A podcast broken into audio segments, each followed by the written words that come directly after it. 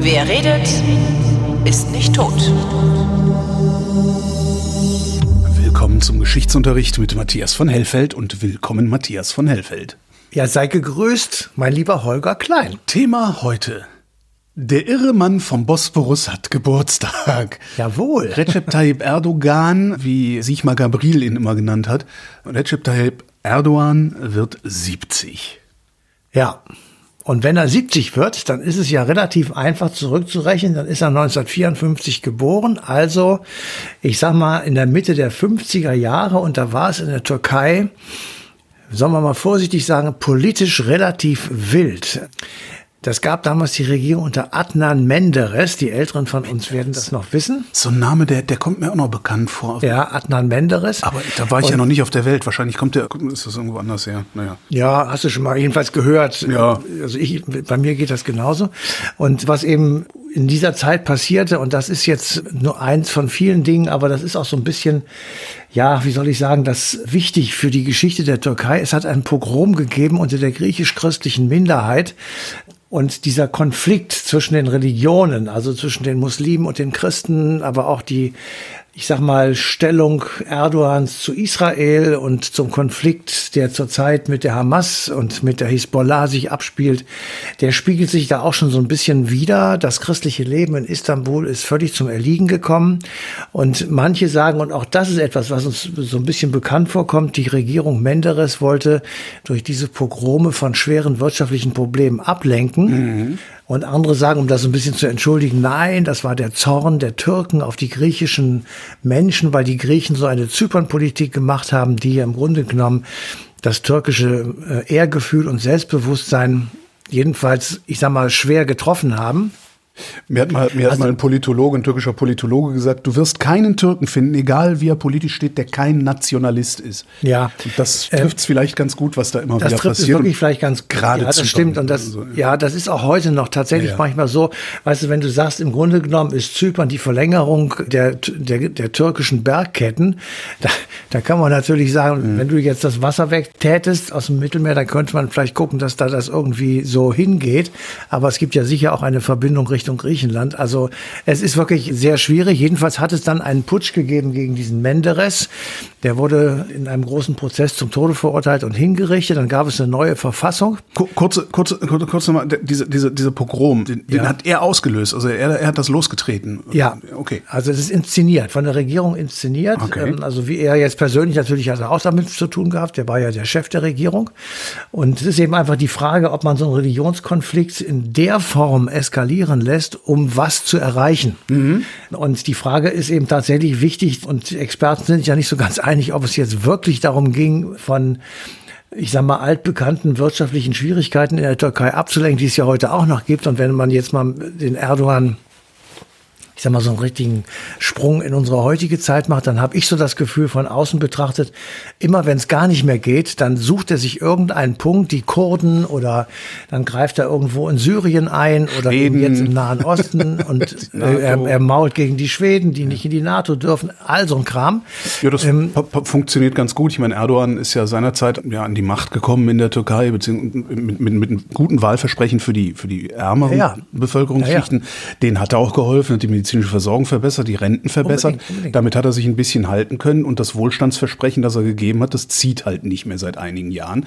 Also ja. macht er den Nationalismustopf auf. Das funktioniert immer wieder. Kannst du, ja, kannst die Uhr nachstellen. Ja, kannst die Uhr nachstellen, genau. Das war aber damals eben auch schon so. Und ja. deswegen versuche ich so ein bisschen, ich sag mal, eine Linie zu ziehen, in Anführungsstrichen, Wobei natürlich Erdogan mit Recht sagt, das kann man nicht machen. Das ist auch, das ist auch Quatsch, ehrlich gesagt. Aber auf der anderen Seite kann man eben so politische Grundstrukturen wiederfinden, die es eben immer schon gegeben hat. Und das ist so eine, wo man sagt, ob das jetzt ein Pogrom gegen eine christliche Minderheit ist, ob es ein, ich sag mal, ein Raketenangriff auf kurdische Stellungen im Norden vom Irak ist oder sonst irgendwas.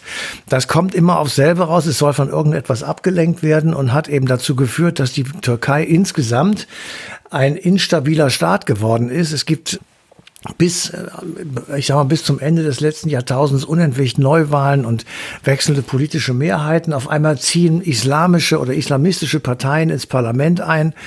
Und es wird im Grunde genommen nicht besser, sage ich mal äh, vorsichtig gesagt. Und es gibt eben so Konstanten in der türkischen Politik, die sich seitdem auch nicht verändert haben. Dazu gehört natürlich das Verhältnis zur Europäischen Union, beziehungsweise damals noch zur Europäischen Wirtschaftsgemeinschaft, zur EWG. Das ist ausgelöst worden dadurch, dass eben sehr viele Türken als sogenannte Gastarbeiterinnen und Gastarbeiter nach Deutschland gekommen sind. Mhm. Es gab Assoziierungsabkommen, es gab dann die Idee, dass die Türkei genauso wie Teil der NATO eben auch Teil der EWG sein könnte beziehungsweise heute der Europäischen Union. Aber gleichzeitig hat man auch immer schon auf Seiten der Europäer gesagt, also es ist komisch, dieses Land. Es ist einerseits von Terroraktivitäten gekennzeichnet. Auf der anderen Seite gibt es Rechtsextremisten wie zum Beispiel die Grauen Wölfe. Mhm. Ähm, 1969 hat sich die MHP gegründet. Das war so der politische Arm dieser rechtsextremen Leute. Es gibt diesen permanenten Eingriff des Militärs auf die Verfassung bzw. auf die Regierung. Und das hat immer schon das Verhältnis zu Europa belastet. Auf der anderen Seite kann man ja jetzt bis zum, ich sage mal in Anführungsstrichen, Flüchtlingsdeal merken, ohne die Türkei kann Europa irgendwie offensichtlich auch nicht so richtig auskommen, zumal ja die geografische Lage die Türkei sozusagen als Puffer ja. zwischen der, der einen und der anderen Welt immer schon sozusagen prädestiniert hat. Und da ist es natürlich rein strategisch, strategisch gesehen relativ klug, die Türkei auf der eigenen Seite zu haben als gegen sich. Und insofern nutzt die Türkei, beziehungsweise in diesem Fall auch Erdogan, das immer schon aus und spielt eine hohe Karte eben mit dieser, ich sag mal, geostrategischen Position seines Landes. Das ist der eine Konflikt. Und der zweite Konflikt, da haben wir eben schon darauf hingewiesen, das ist Zypern. Mhm. Das kann man sich gar nicht vorstellen. Da leben Türken und Griechen und die jeweiligen Länder sagen, wir müssen für unsere, ich sag mal, Leute da eintreten und schon hast du einen Streit zwischen Griechenland und der Türkei. Und das Zypern als Staat oder als Insel hat eine wirklich wechselvolle Geschichte. Ich gehe mal nur so bis zum Ersten Weltkrieg zurück da war ja das Osmanische Reich, zu dem Zypern vorher gehört hat, auf der Seite der deutschen Verlierer dieses Krieges, Er musste also viele Dinge abgeben, wurde dann letztendlich auch zerschlagen. Es entstand durch Atatürk die Republik Türkei mhm.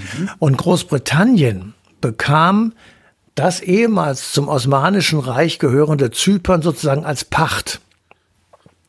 Und es hat es so ähnlich Ach, wie ähm, als Lehen. Äh, ja, genau.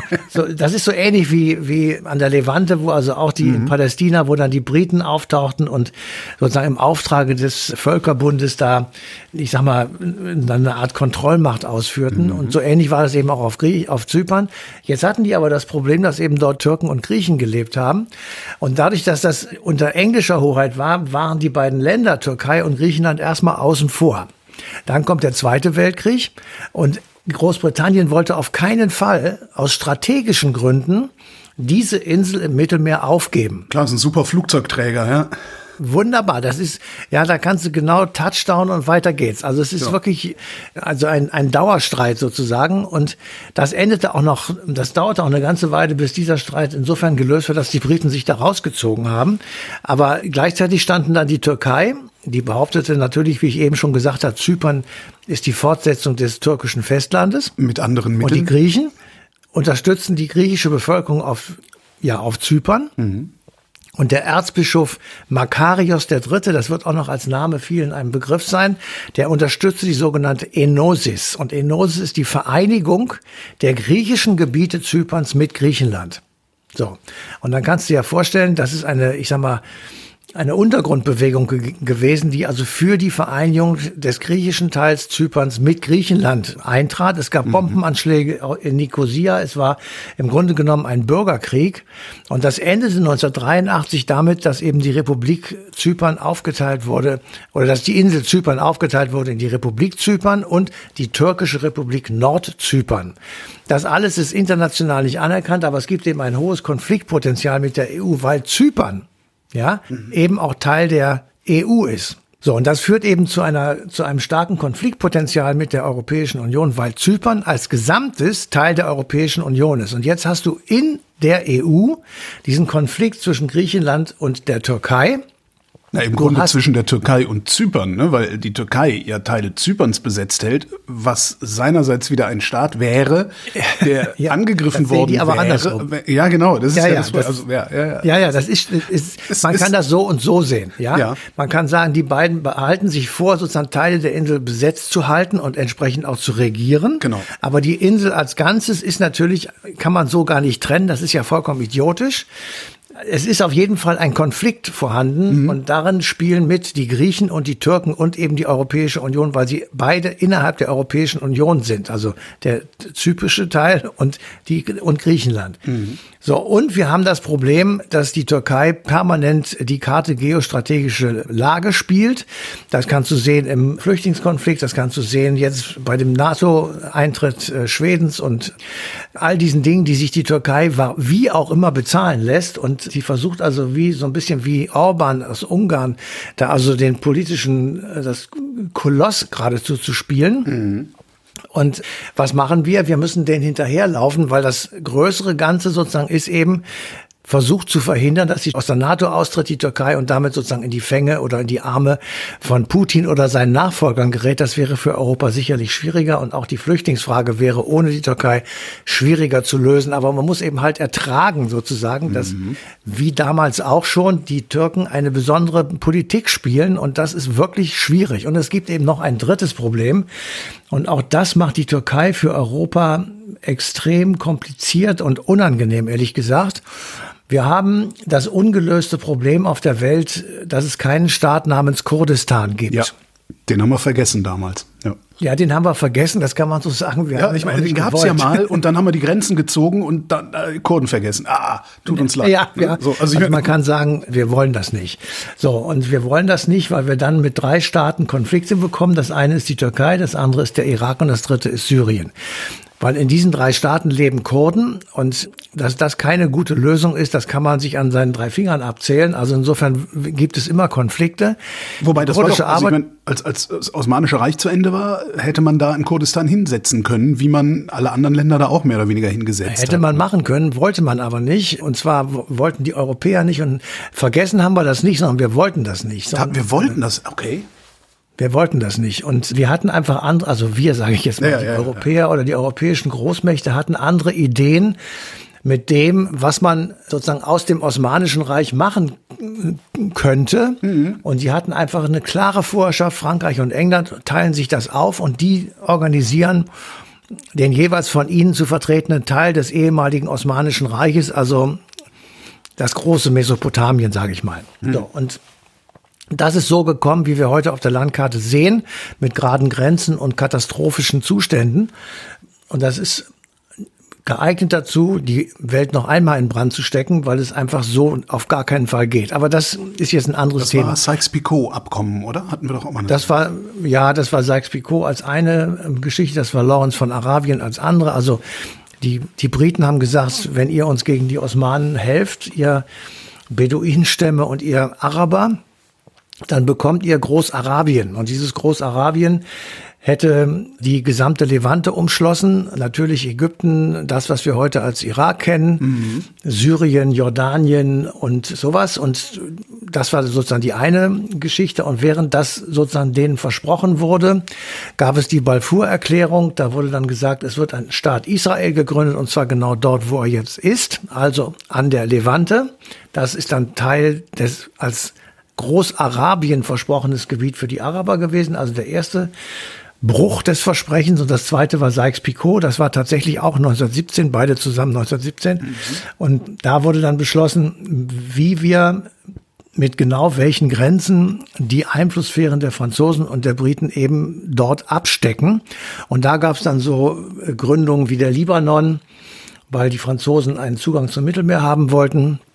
Da wurde der Irak gegründet, weil die, die Briten den Zugang zu den Ölquellen in Basra und anderswo haben wollten. Und da wurde eben Jordanien gegründet als eine Art Kontrollstation sozusagen, ah. als Kontrollstaat für das gesamte ehemalige große Palästina. Mhm. Also das sind alles Kopfgeburten der Europäer gewesen. Und in dieser Zeit, also 1917, da hätte man sagen können, okay, und in der, ich sag mal, im Norden Syriens, im Süden der Türkei und im Norden des Irak, da gibt es ein, wie auch immer geartetes Kurdistan. Dann allerdings hätten äh, Briten und andere auf Ölquellen verzichten müssen, weil die dann in diesem Gebiet gelegen hätten.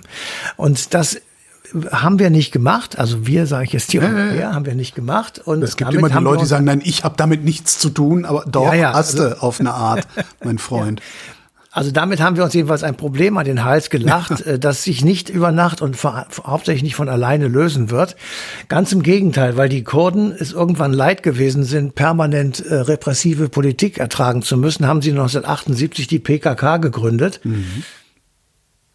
Der erste Vorsitzende war Abdullah Öcalan sitzt immer noch bis 2002 ne? und der sitzt seitdem im Gefängnis und wird da auch nie wieder rauskommen, weil er eben als Schwerverbrecher und Terrorist gebrandmarkt in der Türkei gesucht würde und ja, also insofern ist die die ich sag mal die Reaktion auf die Kurden durch den türkischen Staat brutal und hart gewesen. Sie müssen immer wenn irgendwas schiefläuft, als Sündenböcke herhalten. Da werden die einfach mal eben schnell, ich sag mal in Anführungsstrichen, äh, bombardiert. Ja, erst wenn sie ähm, zu Terroristen deklarieren. Dann werden sie, ja, also aber das ist ja, manchmal das sind sie ja sowieso. Nee, ja, aber, aber eben auch nicht, auch nicht in dem Maße. Ne? Also es war ja auch so, dass, dass Erdogan dann, ich weiß gar nicht, wie lange es her ist, auch wieder zehn Jahre oder sowas, als die Kurden im Parlament so mächtig geworden sind, waren es auf einmal wieder Terroristen und es gab wieder Anschläge. Da würde ich dann auch mal gerne also sehen. Also die Kurden sind, egal in welcher Form sie in der Türkei auftreten, für Erdogan immer Terroristen gewesen und immer Leute, die im, ich sag mal, im Fleisch der Türken herumgelögt haben und die, die sozusagen vernichtet werden sollten oder die da vertrieben werden sollten und die möglichst keine Rechte haben sollten. Und das hat er jetzt tatsächlich, ich sag mal in Anführungsstrichen, hinbekommen. Und offenbar ist es so, dass das jedenfalls von einem großen Teil der türkischen Bevölkerung auch so gesehen wird. Also diese Vorstellung, dass Kurden eben für viele Dinge, die da schieflaufen, verantwortlich sind, obwohl sie dann wirklich nicht verantwortlich sind, mhm. das hat offenbar verfangen und damit sind sie, ja, freiwillig. Und das ist etwas, was in Europa relativ kompliziert ankommt. Und es gibt ja viele Menschen, die in Europa für die Kurden und für ihre Rechte eintreten. Viele Kurden sind geflohen und leben mittlerweile hier und also das ist ein Punkt, der eben alle weiteren Verhandlungen mit der Türkei so extrem schwierig machen. Und das, dann, dann sind wir tatsächlich in so einer Art Twitter-Position. Und der Deal, den Angela Merkel seinerzeit eingefädelt hat mit der, als die großen Flüchtlingszahlen auf Europa kamen, mhm. das, das hängt, das sieht man, wie, wie abhängig wir alle davon sind und wie schwierig das eben ist, mit dem Mann äh, zu dealen. Und der geht ja auch, dem ist das ja vollkommen egal. Der sagt mal so, mal so, also wie es ihm gerade passt. Ja, ja funktioniert ja auch super für ihn. Morgen, also das ist ja wenn, eigentlich wenn das Faszinierende. Ja, wenn es ihm passt, ist er morgen der größte Freund der Schweden. Ja, das, das ist das ist das eigentlich faszinierende, dass ja, also der Poker. Ich ich habe noch nie in, in meiner Wahrnehmung noch nie jemanden erlebt, so, so seit ich politisch denke und gucke, der derart hochpokert und jedes Mal gewinnt. Genau. Das ist wirklich irre. Wie, wie, also das ist absolut faszinierend. Ja. Ich würde mir auch Sorgen das machen anstelle aller anderen Länder. Ich würde mir sehr große Sorgen machen anstelle der Europäischen Union, weil letztendlich hat die Europäische Union nichts gegen den in der, in der Hand. Nein, das liegt das aber wirklich ausschließlich an der Lage, weil der spielt ja. mit der Lage und er ja, aber spielt auch die könnte man ja, die könnte man ja versuchen zu umgehen, indem, weißt du, also irgendwas, man, man könnte ja was versuchen, aber man versucht halt nichts, weil wir einfach so sehr an den, wie du sagtest, bei den Kurden und die Ölquellen wollten die Briten haben. Wir hängen so sehr fest auch in, in dem Weltbild, das wir, ich sag mal, seit Zusammenbruch des Osmanischen Reiches haben, dass wir auch gar keine andere Welt uns denken können, die vielleicht, weiß ich nicht, unter Umgehung der Türkei mit dem Iran irgendwie was macht.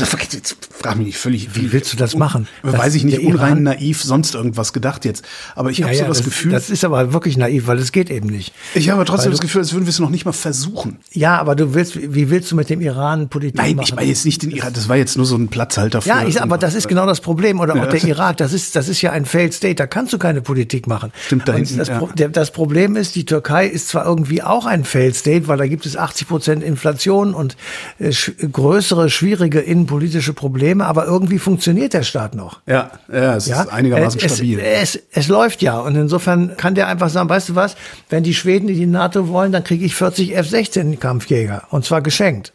Ja, er wollte ja F-35 ja. haben, äh, kriegt ja, er nicht, jetzt kriegt er F-16, aber, aber nee, nee, er kriegt F-16, aber er wollte andere, er wollte modernere, okay, kriegt er. Ist ja egal, weiß, du weißt, was ich damit meine. Also es ist einfach, er sagt das einfach und dann sagen die anderen sich ja, wenn der Nein sagt, das ist dieses Einstimmigkeitsverhältnis mhm. oder im, im System was uns eben in allen Punkten total lähmt, weil dann hast du einen hast du immer, der irgendwie sagt, ah, das ist gut, die wollen meine Zustimmung, da kriege ich was für und dann geht's los. Genau. Ja, und das, ja, das man, macht sich, man macht sich, wenn man dann so auf die Karte guckt, äh, wo du sagst, ja, mit dem Iran kannst du völlig instabil. Ist, wenn man so auf die Karte guckt, es gibt halt so eine Stabilitätsgrenze und die ist am Bosporus so ungefähr. Ne? Ja. Dahinter wird es so instabil, dass du, dass es, dass es wirklich schwierig wird, mit den Leuten irgendwelche, irgendwelche, ich sag mal, politischen Geschäfte zu machen. Eine Autofabrik lässt sich da immer hinstellen. Ne? Das, das ja, das machen wir ja auch eben. erfolgreich. Also wirtschaftlich ist das für uns alles ein großer Erfolg, für ja. die Türkei im Übrigen auch. Ja, ja, und ich meine, wie gesagt, er lässt sich das alles bezahlen. Es ist ein, er ist ein extremer Opportunist. Er ist, ich sag mal, unabwählbar irgendwie offenbar geworden. Es ist ein autokratisches System mittlerweile geworden. Da ist er durchaus ähnlich wie Wladimir Putin oder ich will jetzt nicht gerade sagen Kim Jong-un, aber Orban. Bitte? Orban, Viktor Orban. Ja, Viktor Orban und so, das ist alles nicht mehr demokratisch und das ist alles von uns hinzunehmen bzw. zu akzeptieren, weil eben wir zwar, wir können dann im Euro, der Europarat hat beschlossen, das war glaube ich im April 2017, die Türkei unter volle Beobachtung zu stellen. Das heißt, es gibt ein Monitoring. Mhm. Da gibt es ständig irgendwelche Leute, die in der Türkei herumreisen und kontrollieren, ob die Menschenrechte eingehalten werden und ob es weiterhin rechtsstaatlich zugeht. Das ist, ist natürlich alles Käse. Das geht, wird nicht, die Menschenrechte werden nicht eingehalten und die werden bei denen außer Kraft gesetzt, die, bei denen es eben beliebt, zum Beispiel bei den Kurden. Und mhm. Insofern sagen die dann, ja, das ist, wir haben das festgestellt und dann gibt es Reaktionen bei den Beobachten und bei denen, die beobachtet werden. So, und damit ist die, das nächste Fass aufgemacht, wo du sagst, boy, das ist alles extrem kompliziert und du kannst im Grunde genommen kommst du da nicht raus. Und ich bin auch nicht mehr sicher, ob wir da rauskommen, wenn eines Tages Erdogan nicht mehr Chef in der Türkei ist, sondern jemand anders. Weil ich glaube, dass sie damit ganz gut fahren. Und naja, klar, ich meine, die, System die, ist das ganz gut funktioniert. Die Türkei ist halt Putsch, Putsch erfahren, Putsch geschüttelt. Darum hat ja auch der letzte Putsch gegen Erdogan wahrscheinlich nicht funktioniert, weil die Türkinnen und Türken einfach gesagt haben, ey, nicht schon wieder ein Putsch. Ja, bitte, ja. Stabilität. Ich meine, wenn man sich immer so umguckt auf der Welt, das Wichtigste für die Menschen ist ja nicht Freiheit, Pressefreiheit, was weiß ich was Freiheit, also eine liberale, der Liberalismus, so wie wir ihn kennen und schätzen, sondern das Wichtigste für die Menschen ist erstmal Stabilität und Wohlstand. Das sind ja die beiden Sachen. Und das Wohlstandsversprechen hat in der Türkei lange funktioniert. Äh, mhm. Stabil ist es einigermaßen. Ja, jetzt, jetzt bricht ihnen der Wohlstand weg. Ne? Aber selbst ja. das, ich, ich lebe nicht in der Türkei. Ich kann halt nur mit meinen, mit meinen türkischen Bekannten so reden, also mit meinen deutsch-türkischen Bekannten hier in Deutschland. Und die sagen halt alle, nö, also, also unsere Leute, die leben eigentlich ganz gut. Ja, die, die Preise steigen, aber die Löhne steigen auch. So, es, es scheint nicht schlimm genug zu sein. Und warum ja, das, das, ist richtig. Warum solltest du das System dann ändern? Also, weil, ja. ne, also, wenn die Alternative ist, dass morgen alles teurer wird und gleichzeitig ein Militärputsch ist, ja, dann wähle ich halt morgen alles teurer und kein Militärputsch.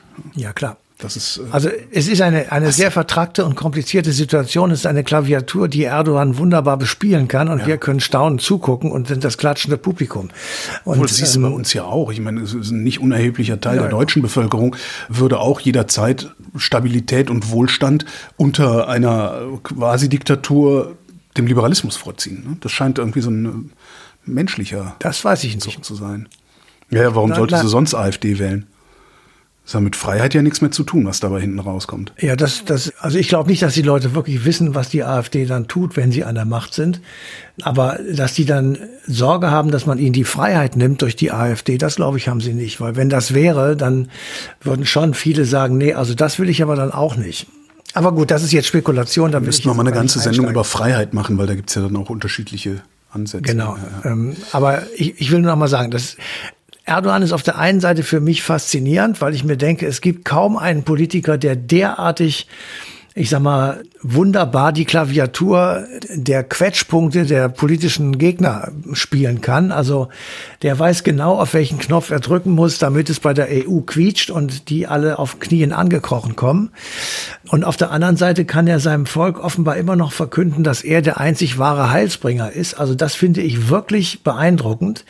Und ja fürchte allerdings, dass er genauso wie, und da sage ich jetzt wirklich mal die Phalanx der mir außerordentlich unangenehmen Politiker von Kim, Kim Jong-un über Xi Jinping und Wladimir Putin und wie sie alle heißen mhm. und eben auch Erdogan, die das System so umgebaut haben, dass sie eigentlich nicht mehr abwählbar sind und dass sie irgendwie so lange regieren, wie sie leben können.